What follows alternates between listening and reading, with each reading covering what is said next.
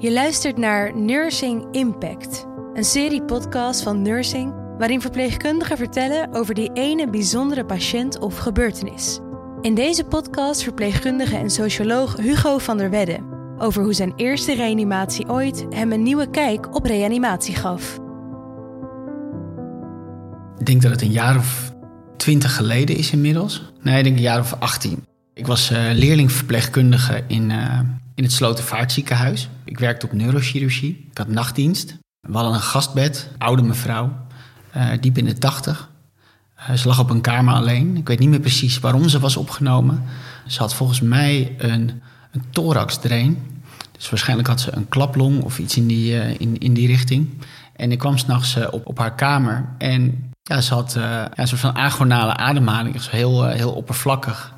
En uh, ik denk, dat gaat niet, uh, dat gaat niet helemaal goed. En uh, ik ging controles doen en uh, ze viel weg. En ze had volledig beleid. Dus het was een, een reanimatiesituatie. Uh, en uh, dat had ik nog nooit meegemaakt. Uh, nou, ik drukte op de reanimatieknop en uh, ik, ik begon met, uh, met reanimeren. En ik, vrij snel kwam, uh, kwam het reanimatieteam de kamer op die de situatie overnam. Dus die de regie overnam. En uh, ze werd geïntubeerd, ze kreeg uh, meerdere lijnen. En ja, na verloop van tijd uh, ontwikkelde ze weer een, uh, een pols. Het was allemaal heel, uh, heel hectisch. En uh, toen was ze weg en toen was de kamer leeg. En was het één grote tyfuszooi op, uh, op de kamer met allemaal open verpakkingen van dingen. En een soort van, van leegte waarvan je wist dat er daarvoor iets, uh, iets, uh, iets gebeurd was. En aan het eind van de nacht kregen we het telefoontje dat ze, dat ze op de intensive care was, uh, uh, was overleden. En Uh, ja, gingen we de situatie uh, nabespreken. En iedereen was eigenlijk heel tevreden over, uh, uh, over hoe het gegaan was. Ja, ik keek daar eigenlijk wel wat, wat anders tegenaan. Want ik had het gevoel dat we, dat we die mevrouw behoorlijk wat geweld aan, uh, aan deden in haar laatste levensfase. En we hadden haar leven niet gered. Uh, ja, het riep bij mij eigenlijk de vraag op van, van ja, als iedereen zo tevreden is van uh, wat is nou eigenlijk het nut van reanimatie uh, wanneer het niet leidt tot het redden van een leven? Nou, daar heb ik toen een, een, een essay over geschreven. Dat heb ik naar een oud-docent van mij uh, gestuurd. En die, die vond dat heel goed. Die vond de interessante analyse. En die zei, Hugo, je moet, uh, uh, je moet terugkomen naar, uh, naar de universiteit. Kon je daar op dat moment iets van zeggen? Of ben je eigenlijk stilzwijgend uh, die analyse gaan maken?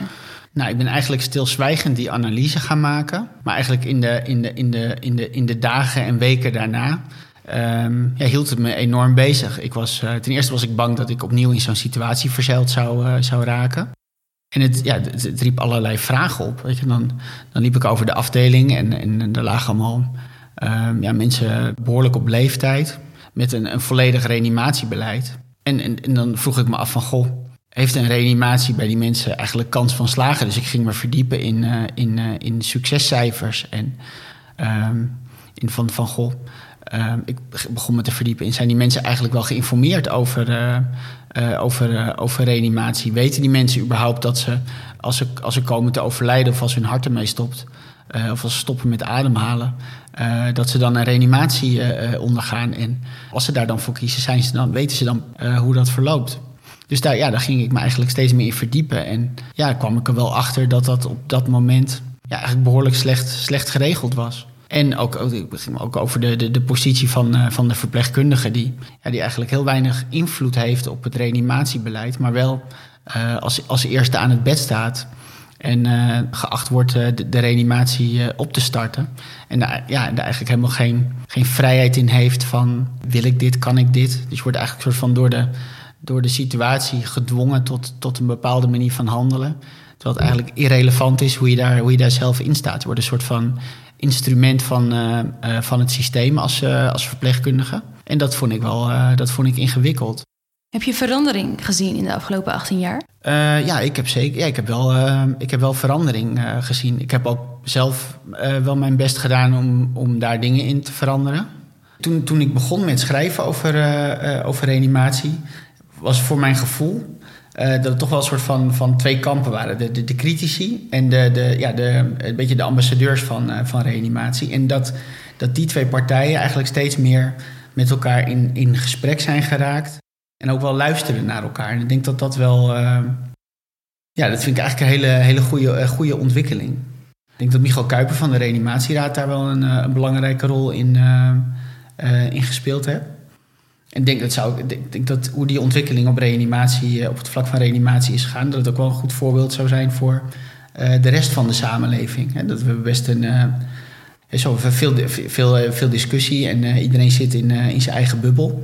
En dat was met reanimatie ook wel een beetje zo. Hè? Dat, dat de, de grote voorstanders uh, bij de Hartstichting um, vooral met elkaar in gesprek waren. En de, uh, de critici van reanimatie, wat een kleiner groepje was, dat, dat eigenlijk ook deel deden. Want het veel belangrijker is dat je uh, met elkaar in, uh, in gesprek raakt om, om verder te komen. En wat zou je mee willen geven aan verpleegkundigen die nu te maken krijgen met reanimatie en daar bedenkingen bij hebben? Ja, dat is een hele, dat is een hele ingewikkelde vraag. Um, ook omdat de verpleegkundige beroepsgroep daar ja, eigenlijk op hele verschillende manieren, uh, manieren in staat. We hebben nog, nog niet zo lang geleden was een, uh, een verpleegkundige in het, uh, in het Ommelandersziekenhuis, ergens uh, diep in, uh, in Groningen. Uh, die had een, een, een patiënt die ja, eigenlijk bijna in haar bijzijn stopte met ademen. En die vond ze uh, zo ziek en ze vond de situatie zo Uh, niet realistisch om een reden. Ze was m- meer bang voor om schade aan te richten dan dat ze kans zag om zijn uh, uh, leven te redden. En uh, nou, ze kwam voor de, voor de tuchtraad en uh, ze mocht het beroep niet meer uitoefenen. Dus uh, he, daar zit ook weer de macht van reanimatie in. Dat uh, handel je niet naar de afspraken, dan, ja, dan, he, dan word je het beroep uitgegooid. En uh, ik denk dat ze heel hard gestraft is. Zit ook wel de, de, de, de, de, een soort van waarschuwing naar de, naar de rest van de beroepsgroep van uh, hè, waag het niet uh, zelfstandig na te denken.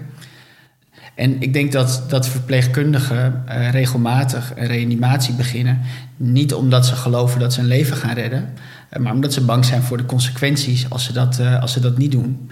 En ja, dat, dat is wel heel jammer dat uh, uh, dat, dat dat zo werkt in, uh, in, in de gezondheidszorg, dat het heel erg gestoeld is op Uh, Uh, op wantrouwen. Weet je, ga, ga, als je, als je twijfelt over, uh, over uh, reanimatiebeleid, ga in, uh, uh, ga in gesprek met, um, uh, ja, met, weet je, met, met de arts sowieso. Uh, maar ga ook eens kijken van of je zelf niet eens een keer met, want het is nu heel erg zo van Uh, he, het reanimatiebeleid, dat is eigenlijk iets tussen, tussen artsen en patiënten. Zeker in, in ziekenhuizen is dat zo. Als er gesproken wordt over reanimatie, dat, uh, dat doet de dokter. En ik van, waarom zou een verpleegkundige dat niet, uh, dat niet kunnen doen? Het is vaak het argument, ja, weet, weet de verpleegkundige dan wel goed waar ze het over heeft? Nou, dan moet je ervoor zorgen als verpleegkundige dat je uh, goed weet waar je het over hebt. En ik denk dat de artsen ook niet altijd even goed weten uh, hoe het zit met, uh, met reanimatie. Ben jij verpleegkundige en heb je tijdens je werk ook iets bijzonders meegemaakt waarover je wil vertellen in een podcast? Mail je verhaal naar nursing at b s l dot n l.